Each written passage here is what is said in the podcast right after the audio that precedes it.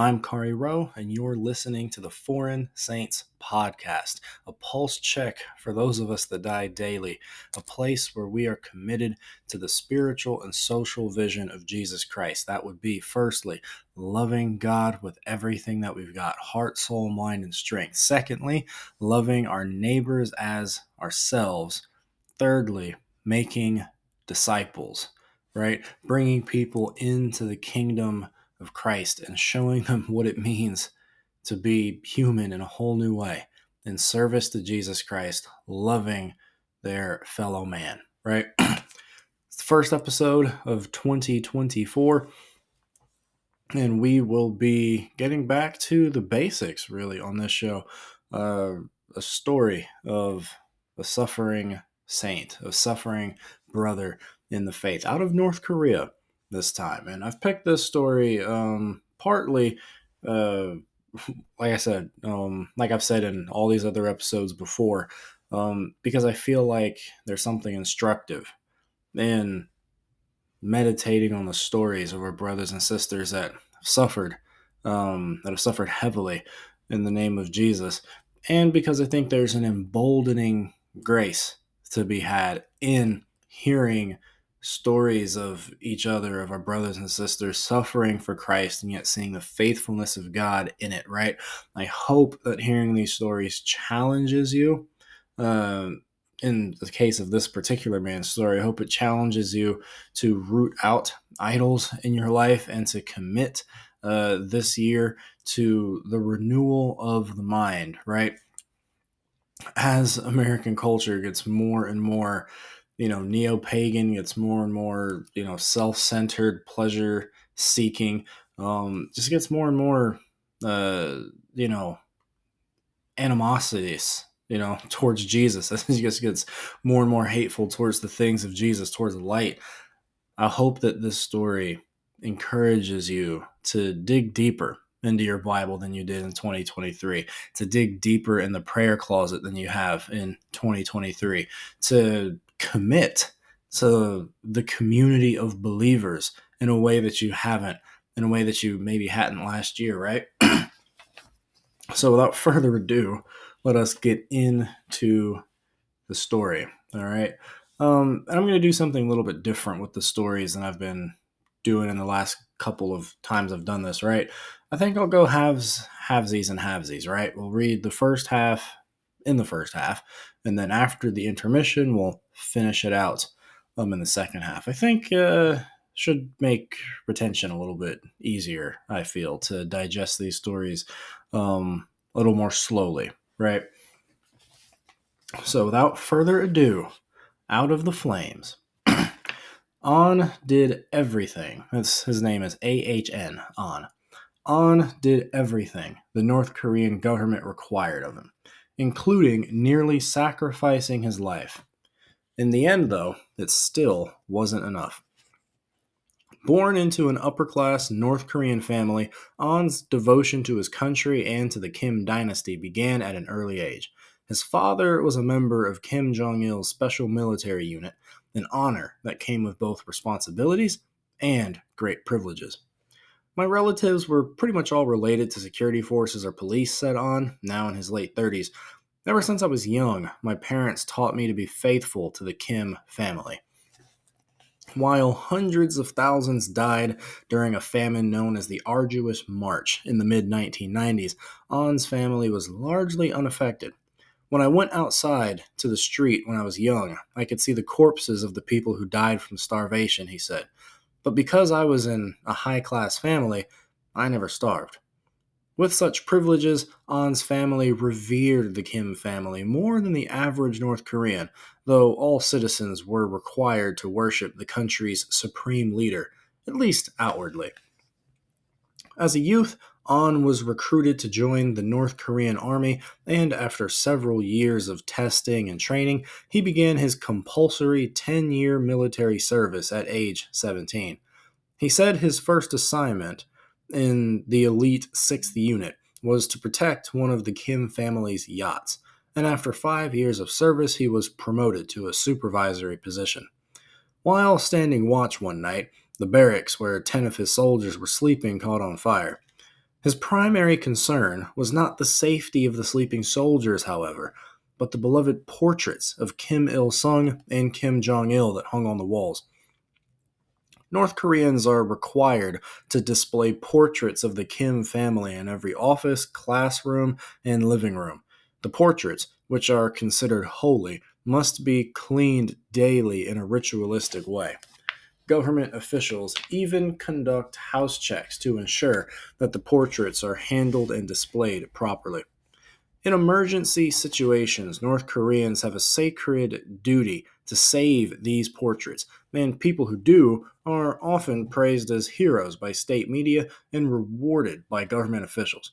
If the portraits in the barracks had burned, Ahn said, the incident would have been investigated, and if it had been determined that he could have saved them, he probably would have been sent to a prison camp.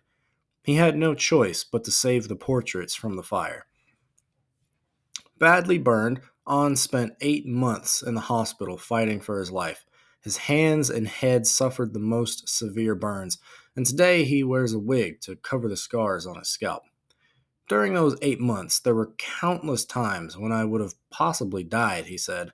I had surgery around 40 times. When I saw how my face looked for the first time, I fell into despair. 2 times, I contemplated suicide. Ahn received no government reward for his heroic act because the nation was focused on mourning the recent death of Kim Jong-il. At the time, Ahn said, I thought it was unfair, but now, as I look back, I think it was God's providence.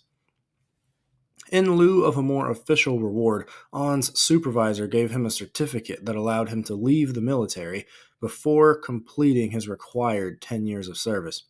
But 3 months later, a government official called Ahn, demanding $300 for the certificate. Ahn argued with the man over the phone, telling him that he should have received the $300 as a reward himself instead of having to pay a bribe to a government official. After receiving this phone call, Ahn said, I felt betrayed by the North Korean authorities. It was at that time that I decided to defect from North Korea. In 2014, Ahn and his sister defected to China, where they lived for a year before finding someone to help them move to South Korea. Thinking it would be safer for them to make the move separately, Ahn crossed the border first. But before his sister could leave, Chinese authorities arrested her and returned her to North Korea, where she was imprisoned. With no way to help his sister, Ahn focused on getting settled in his new home country. For North Korean defectors, that means spending 6 months at a resettlement center, undergoing background checks, and learning the basics of life in South Korea, a country far different from their own. While at the resettlement center, North Koreans are encouraged to explore different religions. So each week, Ahn attended different worship services, mostly, he admits, for the dried squid they offered attendees. But he also attended the services to meet people. And eventually, after exploring various faiths, he attended a Christian worship service. At first, I just went to the church because I was lonely, he said.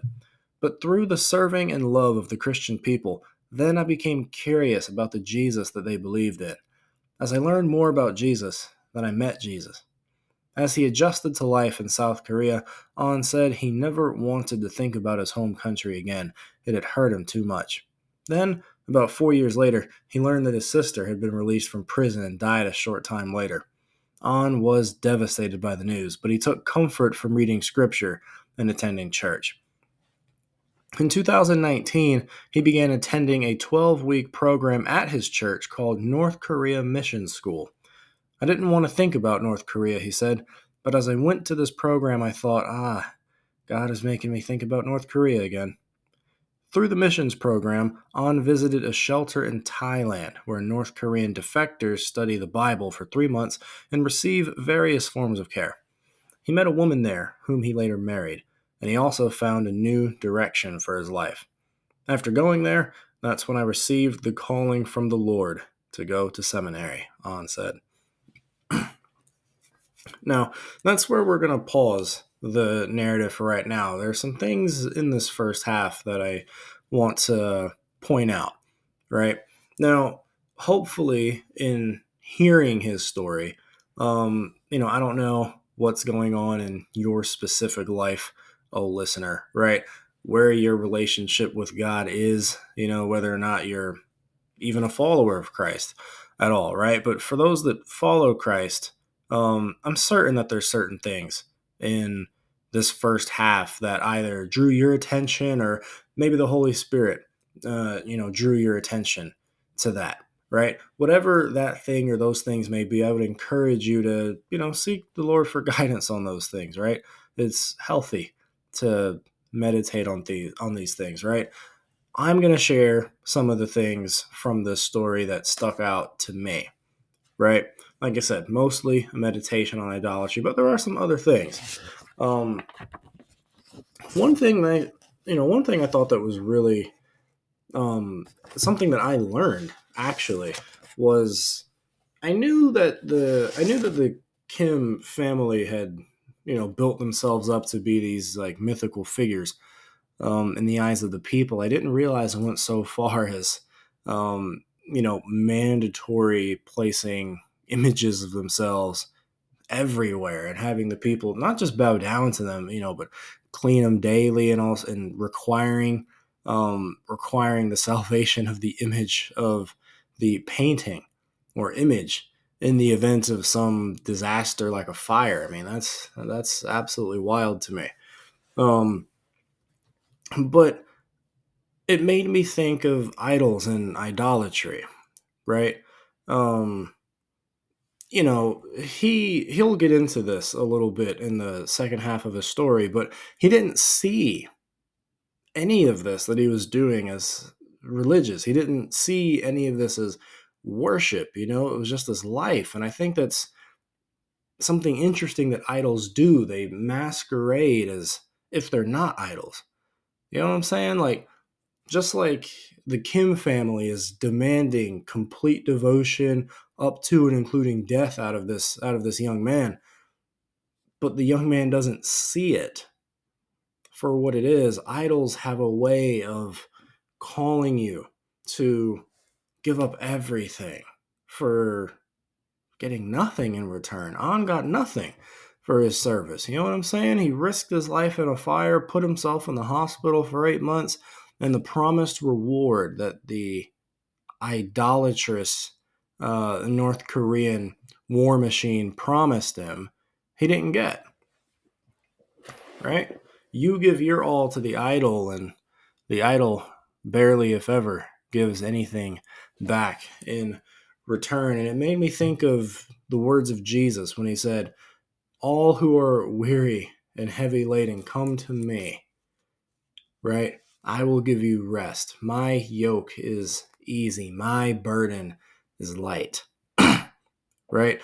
And oftentimes it can be a little confusing to us that don't know, what do you mean by yoke and burden? What are you talking about there, Jesus? Well, for a Jewish rabbi, that yoke is another way of saying teaching, right? So when he says my yoke is easy, he's saying my teachings are easy, right? Think of Paul in Corinthians when he says don't be unequally yoked with unbelievers, right? He's talking about theology. He's talking about teaching. Don't be unequally, pairing yourself with unbelievers that don't share the same teachings about Christ, about salvation that you do, right? You're mixing good theology with darkness. It's not going to work out well. And Jesus in the Gospels is saying that his teaching, the teaching of the gospel that he was bringing to bear on the world, has a light burden. It's not a heavy burden, right? Compare it to the yoke, the teaching, you might say, of this North Korean war machine, right?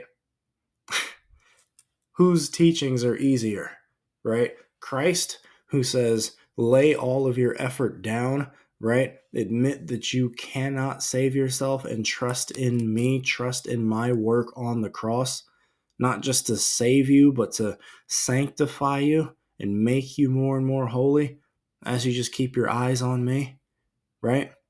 And just tell people about the gift that you've received versus the nationalism of North Korea, right? And we'll get into the yoke of North Korea more in the next part of this, right? They mimic a lot of Christianity.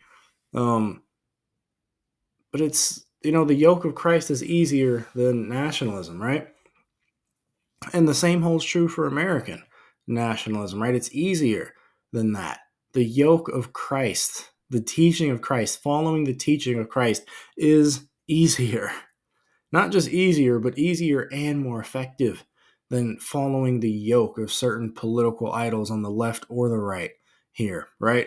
Christ's yoke is love your neighbor. Love your neighbor as you love yourself. Show them the love of God. Show them the love of Christ, right? And if you focus on that, it transforms, right? If you're working on the spiritual, right? If you've accepted the spiritual reformation, the spiritual salvation of Christ, it must impact what you do in society. It has to, right? All right, I'm a respiratory therapist. That's my day job, right? I'm a respiratory therapist in a now level 2 trauma center in Charlotte, North Carolina, right? And for people that know hospitals, that should be enough for you to narrow it down without me actually having to say it on the podcast. Clever, right? But something that I've noticed in, you know, my critical care, and before that, before being a respiratory therapist, I was an EMT, you know, and kind of bouncing between days and nights, right? And if there's something that I have seen, working emergency situations, doing critical care, oftentimes rushing into people's nightmares to bring some kind of comfort and hopefully with these two hands save a life, right? Something I have seen is that so many times simply following the yoke, simply following the teaching of Christ would have prevented so many tragedies that I've had the blessing of being able to be a helping hand in, right? I've responded to domestic abuse situations. I've taken care of patients that have been treated poorly by family members. I've taken care of patients that have suffered the consequences of their own poor, sinful decisions, whether it be with drugs or just doing something stupid on a motorbike or whatever, right? So many times I've thought to myself, man, like, if only you'd had the teaching of Christ, you wouldn't be on my stretcher right now. That's not to say that nothing bad would have ever happened, right? Thoughtless tragedies do happen, but so many of our own pains in life are self-inflicted because we're not following the teaching of Christ, because we're choosing instead to take upon ourselves a heavier burden than the one that God intends for us to carry, right? God does not intend for us to carry the weight of our own sin. He intends to be the one to carry that, right? He does not intend for us to be fretting over to be fretting and anxious over our character development. He wants us to trust him and walk humbly, right? Micah 6:8, he has told you, O man, what is good. He has told you, O man, what is good, right? Do justice, walk humbly with your God. Right? Let me pull up the verbatim scripture. It is perhaps one of my wife's favorites and quickly growing into one of my favorites as well. But he has shown you, this is the NIV, just kind of quick Google here. He has shown you, O mortal, what is good, and what does the Lord require of you? What is the burden of the Lord? What is his yoke? What is the yoke that he places on his people? To act justly and to love mercy and to walk humbly with your God. That's what he wants you to do, right? That's what he wants you to do. That is the will of God for your life, Christian and non-Christian, in this year 2024, right? That's what he wants you to do. Act justly, love mercy, walk humbly with God through Jesus Christ, right? Something else that I found interesting, an interesting parallel, I suppose, between God and the dictator here. God, like Kim Jong, like the Kim family. God, like the Kim family, wants to preserve that which bears his image. But unlike the Kim dynasty, God says, you bear my image, right? Not some painting, right? You'll never see God commanding one of his own people to risk their lives to save a cross art piece in a church, right? God values you more, right? God did not die for all the accoutrements to Christianity. He died for you, right? Right? He gave up his life for you, right? In a sense, Jesus was like this young man, right? But instead of walking into fire to save some worthless painting, Jesus walked through something way worse than fire, way worse than an earthly fire, in order to save you, that which is stamped with his image, right? And that's the sort of lifestyle that he calls his people to, right? The preservation of life, right? The flourishing of his image bearers, right? And the chief way to do that is let them know the gospel, right? There's all sorts of earthly ways you can flourish, but it's all meaningless if you lose your soul through not having the gospel of grace, through not receiving the forgiveness that God has offered for sins committed through the sacrifice of Jesus Christ, right? All human flourishing has to start there. All human flourishing has to be built off that foundation, right? The yoke of Christ is easy because he intends you to have your life built on and out of the generosity of the Father and the Son. Eternal life is this, Jesus said in John 17:3, that they might know you, the one true God, and Jesus Christ, whom he has sent. Right? Something else that I thought was interesting here,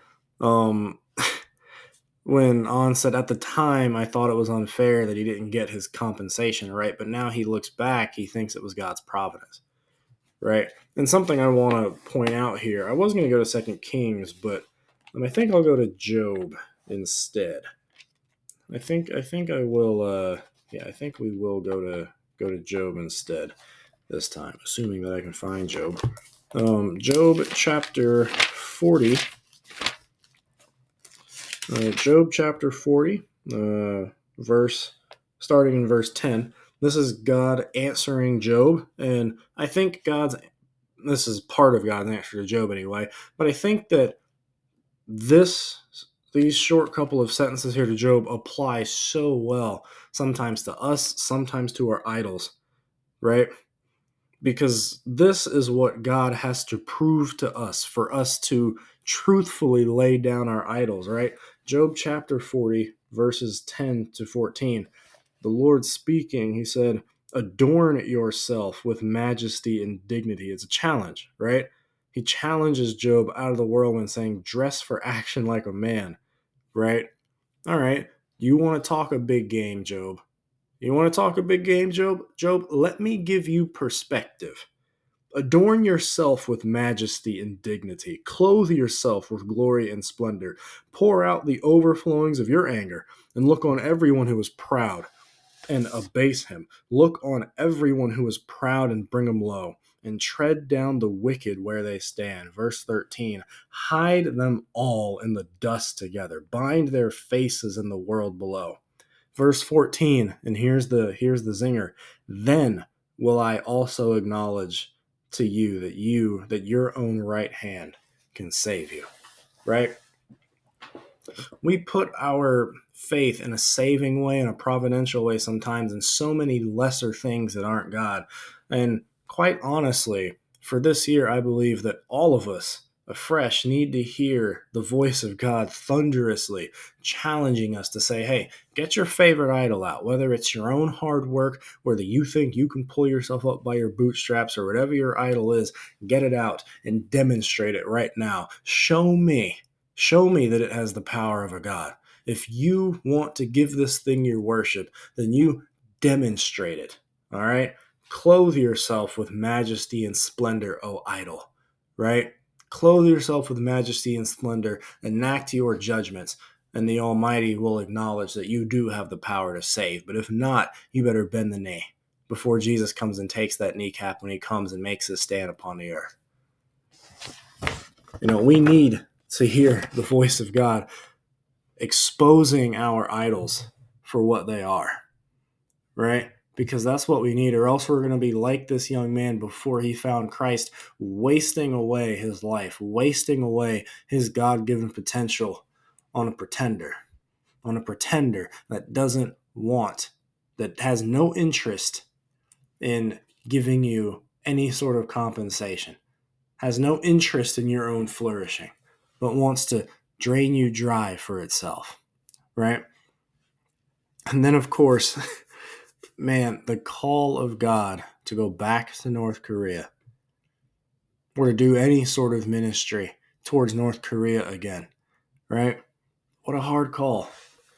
What a hard call to receive, especially considering his past. But 2 Corinthians chapter 1, verses 3-9 is what this is what this brought to my mind. This is what the Apostle Paul writes. Blessed be the God and Father of our Lord Jesus Christ, the Father of mercies and God of all comfort. Remember Micah 6:8, right? Love mercy, who comforts us all in our affliction, so that we may be able to comfort those who are in any affliction with the comfort with which we ourselves are comforted by God, right? Why does God comfort us? Why does God comfort you, Christian, in all of your affliction? So that when you are with those who are in any affliction, you can share the comfort of God with them, right? God comforts you for his own glory and because he loves you, but thirdly, so that you can be a comfort to other people, right? Who can you be a comfort to this week? Who can you be a comfort to this year? Let that be a question that's asked often in your prayer life if you want to see what God has for you this year, right? Verse 5, for as we share abundantly in Christ's sufferings, hear that again, as we share in Christ's sufferings, so through Christ we share abundantly in comfort too, right? The comfort of God increases according to the measure of Christ-honoring suffering that is going on in your life. Am I saying then that you should seek out suffering? No. What I am saying though, is that as you walk in faithfulness to Jesus Christ in a sin-stained, light-hating world, you're going to get dinged. You're going to get abused. But God will not leave you in the fire to burn, right? As the song says, there is another in the fire with us, right? If we're afflicted, it's for your comfort and salvation, say the apostle. And if we are comforted, it's for your comfort, right? But something that I want you to focus on here, right, is verse 9, right? Indeed, we felt that we had received the sentence of death. So often in what we suffer, we feel like we've been condemned to death. We feel like we've been consigned or abandoned to death. That's the sort of mindset that suffering puts us in. But hear what the apostle tells us. But that was to make us rely not on ourselves, but on God who raises the dead. One of the things that suffering does is it strips away the veneer of all idols in your life. It shows you just how weak and empty those false things of worship are that we turn to. And it causes us to put our hope in the one that we should have been hoping our whole time, God, who can raise the dead. My suffering makes me feel like I'm consigned to the dust of the earth, but God created us from the dust, and he can recreate me from the dust if that's where my suffering takes me, right? We've got more to meditate on, right? But for now, we've got an intermission, and boy, do we have some announcements. I would stay tuned, right? We got some good stuff to talk about in the intermission, and then we will be right back with the show.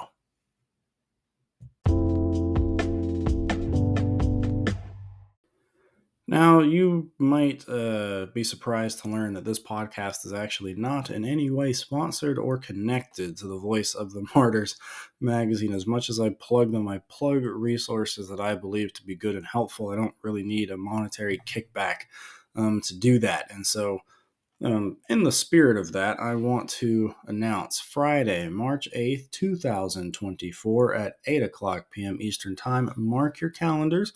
Like I said, Friday, March 8th, 2024 at 8 p.m. Eastern Time.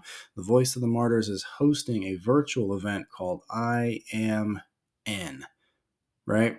10 years ago, the self-proclaimed Islamic State, otherwise known as ISIS, began marking Christian homes and churches with the Arabic letter N as its fighters overran parts of Iraq. The symbol N for Nazarene, marked the buildings as belonging to Christians and served as a threat to all believers in the area. Hundreds of thousands of Christians fled the country, but where are those Christians today? And what about those who stayed behind? Right? You'll want to hear about this. I Am N is a virtual event that will include updates on Iraq and first-hand stories from 3 Christians who faced intense persecution in places dominated by Islam. You'll learn how God sustained and encouraged them through their suffering and how he is still using them today to help advance his kingdom.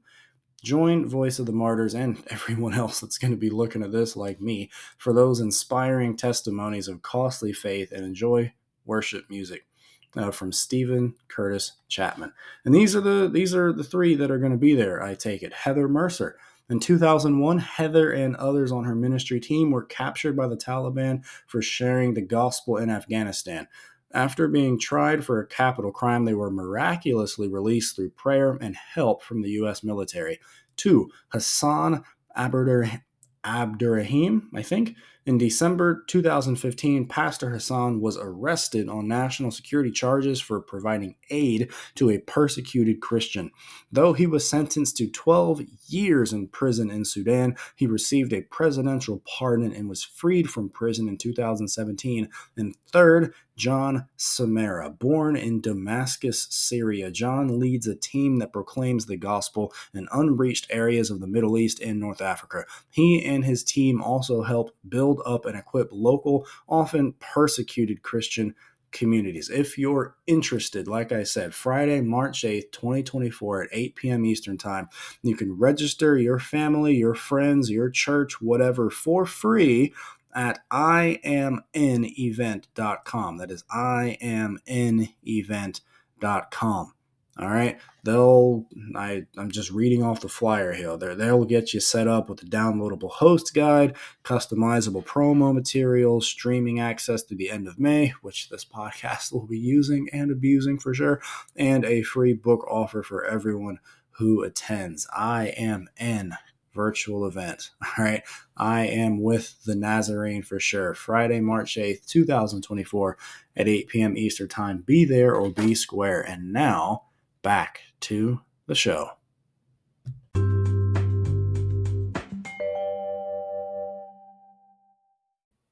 All right. Welcome back to the show.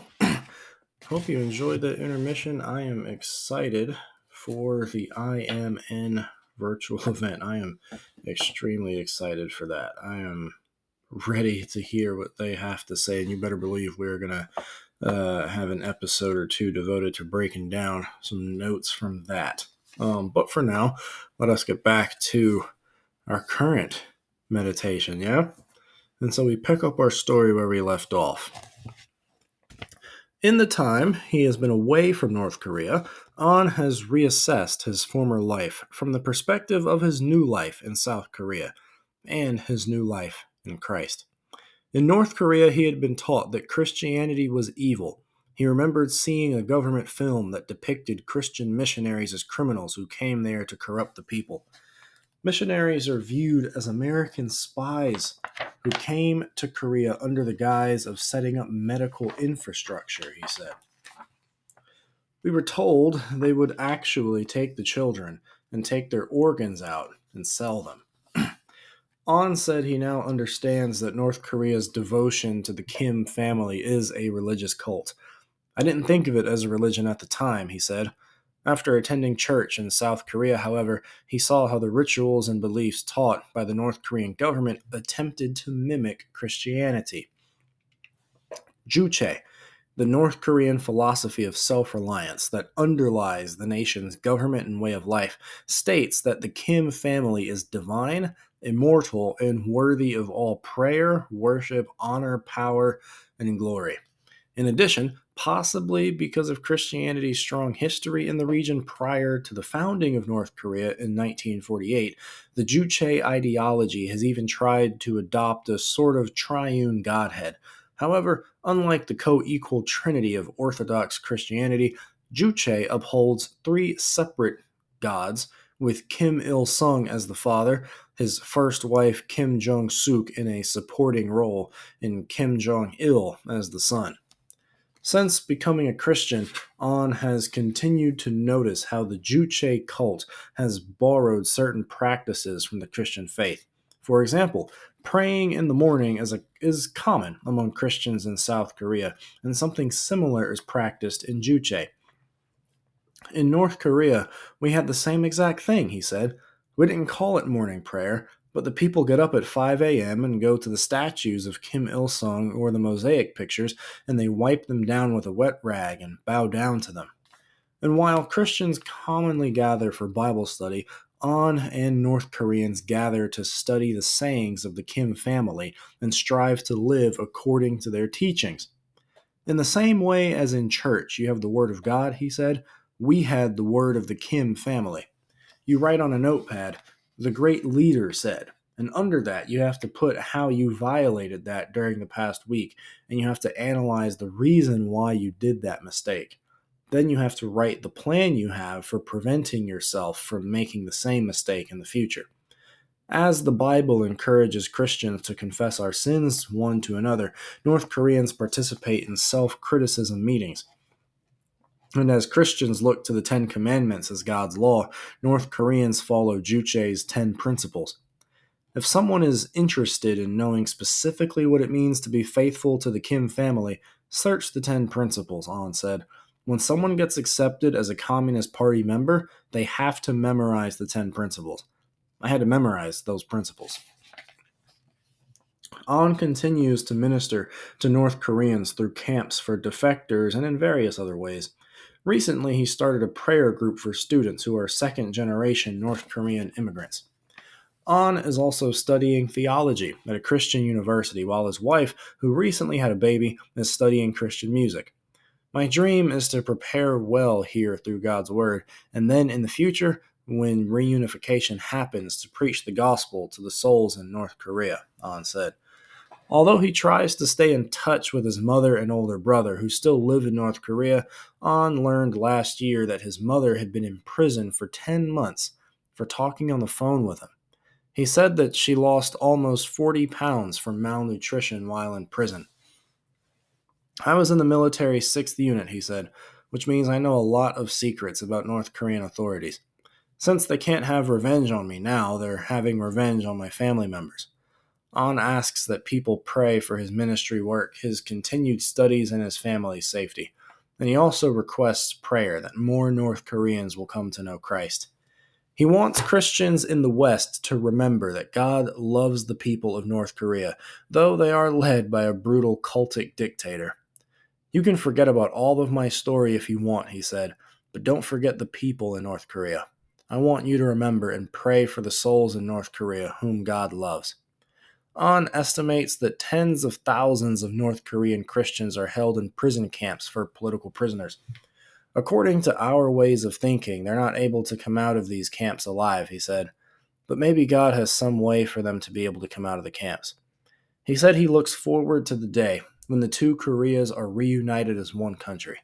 Many on both sides of the Demilitarized Zone, or DMZ for short, long for reunification, especially older Koreans who were separated from loved ones when Kim Il-sung founded North Korea. Ahn said he believes reunification would lead to a flourishing of the gospel, and some of his family members would be among those hearing the good news. Until the North and South again become one nation, however, Ahn and many others will continue to proclaim the gospel to North Koreans by any means possible. Hey, amen and amen. Now, some things that I want to mention from that, and man, what a What a story, man. But something I want to mention, I mentioned it, you know, and previously in the other half, but again, he didn't realize the religious nature of the Juche culture that the Kim family has created and cultivated over the last, three-quarters of a century now? Idols can do that, right? Idols will ask for your all without claiming to. All-consuming idols will pretend to be less than they really are, right? Like Harriet Tubman was reported to have said, right? I freed 1,000 slaves, but I could have freed 1,000 more if only they knew they were slaves. And that is so much more true on a spiritual level, right? It's very difficult to offer freedom to a man that believes himself to be free already. The offer of freedom to a man that believes himself to be free already is offensive to that man, right? For you to offer me freedom, aren't you saying that you think I'm a slave, right? And how often do we hear that when we're sharing the gospel with people in our lives, right? I hear what you're saying, Chief, but if you're offering me salvation from my sins, are you saying that I have sin? Are you calling me a sinner? Are you saying that I'm unrighteous? Are you saying that I've got unresolved beef with God? I don't like that message so much. You know, but we got to preach that message because it's true. It's true. You know, but it's just interesting, right? The mimicry of Christianity and how idols invade and take over and replace, you know? I mean, the Kim family is going out of their way clearly to structure this Juche thing after Christianity, right? With, you know, a focus on them, obviously, but that was clearly the goal. And it seems that they've succeeded at that at flying colors. But the truth in there that applies, I would say, to all idols is idols have a way of creeping in to your spiritual practice and replacing replacing the spiritual disciplines, right? Right? An alcoholic, right? A Christian that becomes enslaved to, you know, alcoholism, right? Their prayer time starts to dwindle, their scripture reading starts to dwindle, and it's replaced with what? The bottle. You know what I'm saying? You start idolizing a person, you start idolizing a relationship, you know, and all of a sudden it's thoughts of that person. It's meditated on that relationship 24/7, on that person 24/7, that overrules and overrides and replaces prayer and meditation on God's word, right? You start idolizing politics, right? You start idolizing a country's war machine. You start idolizing a country's agenda, right? And all of a sudden, the teachings of Christ, the yoke of Christ, no longer looks as light as it is, no longer looks the way it did to you before, right? Idols infiltrate, idols replace. That's what they do, which is part of the reason why the Bible warns against idolatry as heavily as it does, because idols never stay in their box, right? And that's always the first argument from an idol is, well, you can just have a little bit of me here in this confined section of your life. Firstly, even if that were true, right? An idol existing in a confined section of your life, unrepentant, is a problem with God, right? But the fact of the matter is it won't be that way, right? Even God told the children of Israel as they were taking the promised land, look, you have to dispossess the people of this land, because if you let them keep it, their idols, their culture, they will be a thorn in your side for the rest of your days, right? It's not going to be a little thing, right? It's going to lead to the destruction of the nation. And it eventually did. They got carried away in judgment, just like Canaan before them, right? Because they didn't fully kick out Canaan. Not really, right? Again, let me say it again. Idols infiltrate. Idols replace. That's what they do, right? And as far as the North Korean idolatrous worship of the Kim family in this Juche tradition, it was designed to infiltrate and replace.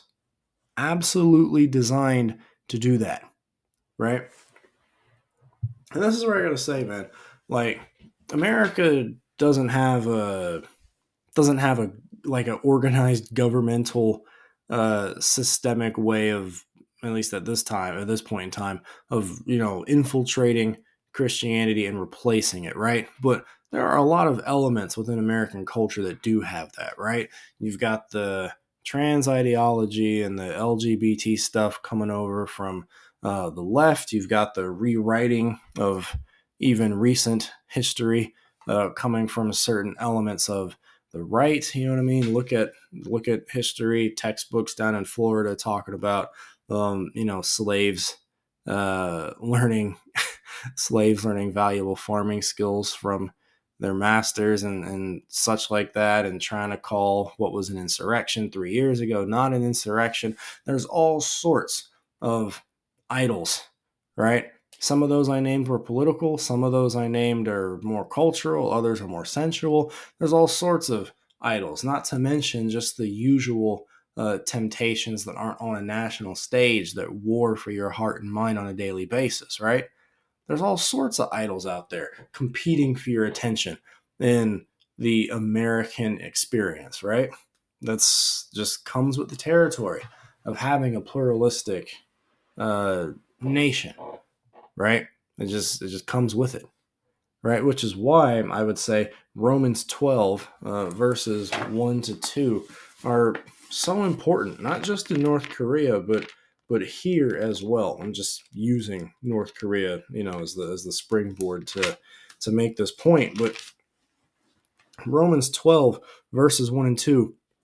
If you've been a Christian for any length of time, you've probably heard them before, but I appeal to you, brothers, by the mercies of God, to present your bodies as a living sacrifice, holy and acceptable to God, which is your spiritual worship. Verse 2, do not be conformed to this world, but be transformed by the renewal of your mind, that by testing you may discern what is the will of God, what is good and acceptable and perfect, right? We need to commit to that.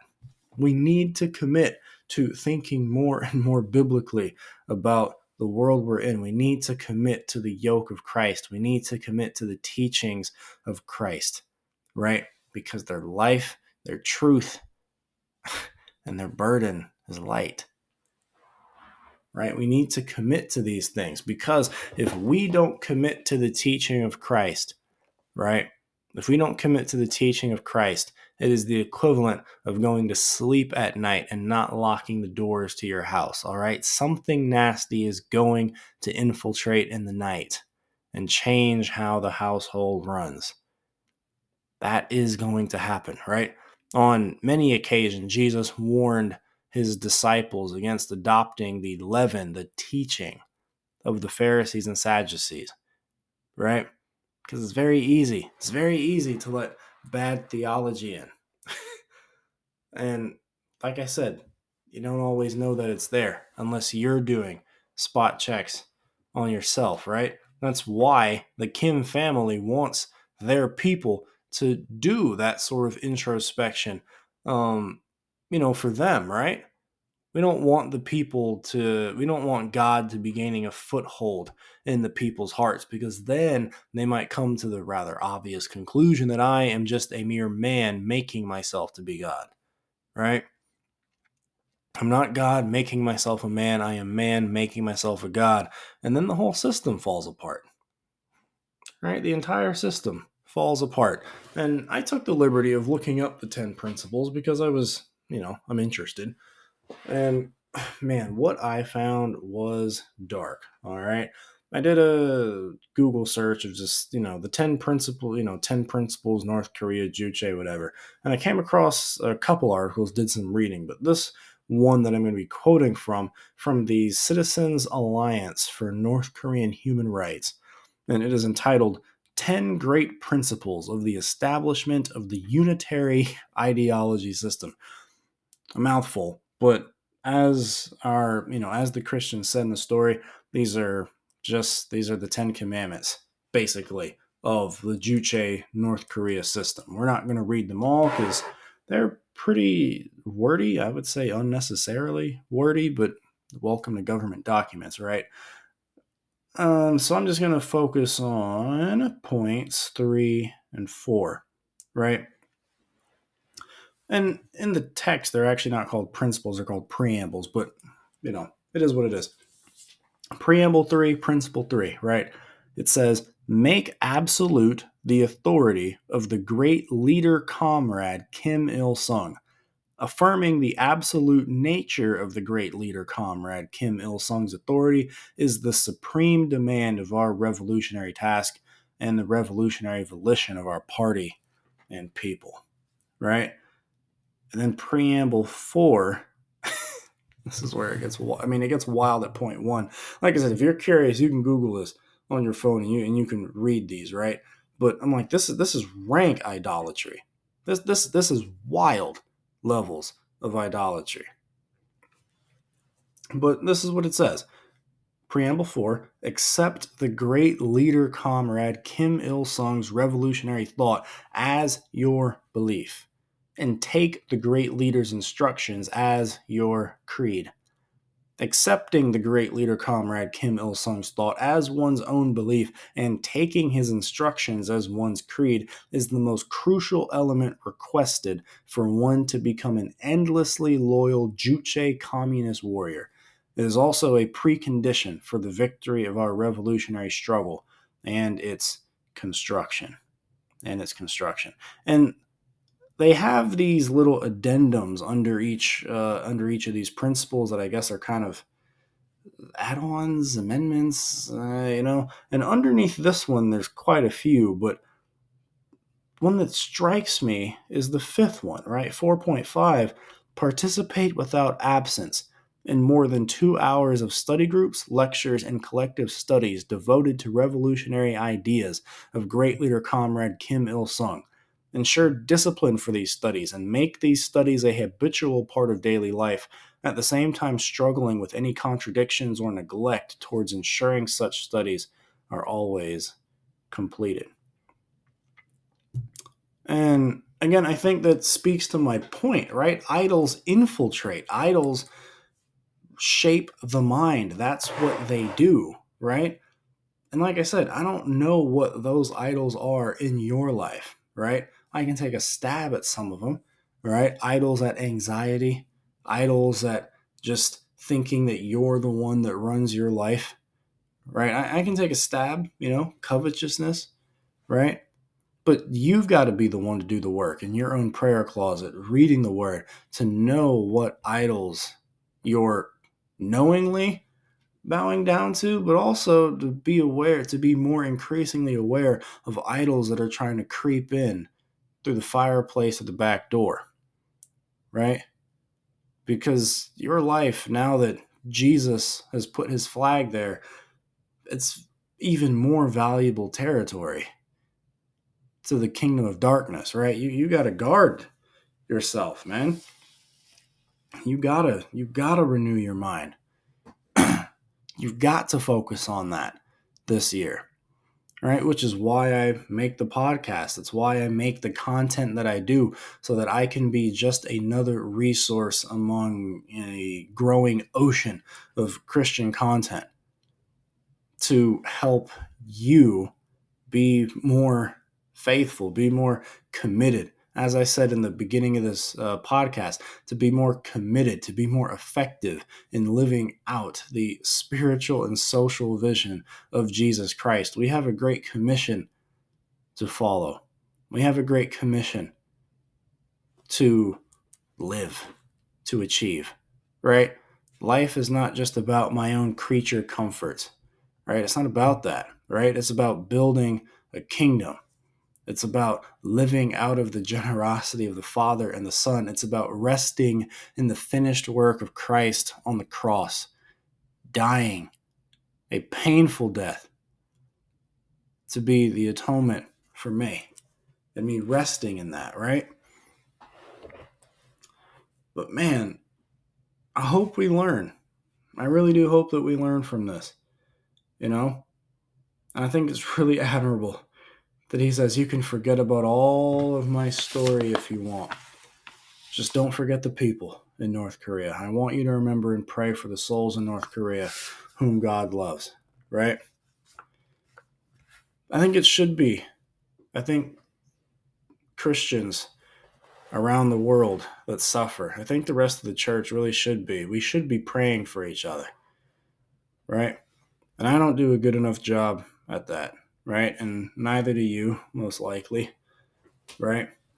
But we can commit to doing more than we did last year, this year. Yeah? At least I certainly hope, that you'd be willing to commit to that. Yeah? Because this war ain't slowing down, and American culture is just getting darker, man. It's just getting darker. We're moving into, we are already in the heat of battle in an election cycle, man. You are going to have quite a bit of bitterness. If the last few elections are anything to go by, there is going to be a lot of flack that comes out this election cycle. And so I say that this culture needs to see an alternative. All right. You got Trump on the ballot. You got everyone else on the right on the ballot. You got a bunch of guys on the left on the ballot. And in the middle of it all, you've got bitterness and resentment and pride festering in the hearts of the American people, right? Everyone's so focused on trying to, propagate what they believe to be true that we're not even worried about what's most important, right? That one day, Jesus Christ will take his stand upon the earth, right? The thing that most of you guys were celebrating just a few weeks ago over the Christmas season, right? Isaiah chapter 9, that unto us a child is born, and the government will be upon his shoulders. In his name, all oppression will cease, right? The thing that we were celebrating a few weeks ago gets lost and forgotten so soon after the Christmas trees are put back in the box or used for firewood in the next couple of days. We forget it. We forget it. And how dare we forget it? And it's to our shame that we forget it. And it's to our lack of power that we forget it, right? We've got a culture to engage this year, right? I want us thinking, right? Our little community, right? Whoever it is that listens to this podcast, whoever you are, right? All of you foreign saints, right? Foreigners to this world, weirdos and outsiders to this world, but known to God, set apart for a holy calling, and that holy calling being the right, the gift to preach the mercies of the one who called us, right? We get to do that. Don't forget that. Don't let that slip from your mind, all right? And in all that we do, as foreign saints, right? Remember that your character is your soapbox, right? We have something that we want to say, the gospel of Jesus Christ. And to do that, we got to stand on something to be heard. And that something is our character. That something is the way that we handle ourselves in life. It's the way that we handle money. It's the way that we handle frustration. It's our work ethic on the job. It's the fact that we don't respond annoyed when we are annoyed, right? It's the fact that we dive deeper. We dig under the hood. We don't accept easy answers when it comes to humans. We don't accept easy answers when it comes to the work of the soul, right? We dig deep. We dig deep, and we use the word of God to test desires, to see what's really good. That's what we do here. And that's what we need to do in this next year. If we want to see the increase for the kingdom that the words of Christ indicate are there, right? He tells us in Luke, that the fields are white for harvest, but the issue is that the workers are few, right? Pray to the Lord of harvest that he sends out laborers into his harvest. I'll be praying. Would you pray with me? Would you pray with me that in this hour in America, the remnant decides to be the remnant and preaches the gospel and says, I understand that there's going to be a cost associated with this. I understand that this might bring about some suffering that will make me feel consigned over to death, but I will resolve to trust the one who can raise the dead. I resolve to trust the one who has already raised the dead in Jesus as a guarantee of my future resurrection from the dead to come. And so in the meantime, during game time, just like a basketball player driving into the paint, willing to accept bodily contact to get that foul call, I too am willing to sacrifice body. I too am willing to sacrifice comfort if it means I get the ball of the gospel into the net of men's hearts. All right? If I can get that shot off, I will suffer what I have to, and God give me the grace to do so. And God give me the grace to do so. Right? Man, we've got a lot on the docket for this year. I plan to finish the verse-by-verse walkthrough of Matthew, hopefully by year's end. All right, the Gospel of Matthew will be, our book of exegesis for the year. At least that's the time that I'm going to give myself to get through it. Hopefully I'll be able to get out at least one Bible study in Matthew a week, and then some other episode on, something in culture perhaps. The other episode in the week. And of course, useful meditations from the persecuted church around the globe. If you want to get these stories right, you should definitely get yourself the free subscription to the Voice of the Martyrs magazine. It is a free subscription. Just Google them, and you should be able to find them easy peasy. This has been Foreign Saints. This has been the Foreign Saints podcast. I am Kari Rowe. I'm signing off. I'm saying peace, but I'm challenging you all, right? Live for the King and kingdom, right? And above all else, right, remember, his yoke is easy. His yoke is easier than whatever your idols are asking of you, right? His burden is light, right? Let him carry your sins. Let him be your redemption. Let him be your power as we go forward into this week, into the first week of 2024, right? And stay tuned, right? Because in the next couple of weeks, hopefully, God willing, I'll be able to have a friend of mine on after his missions trip to Africa to talk about what God does for the days that they're there. You don't want to miss it. You don't want to miss it, all right? Peace. Go serve your King.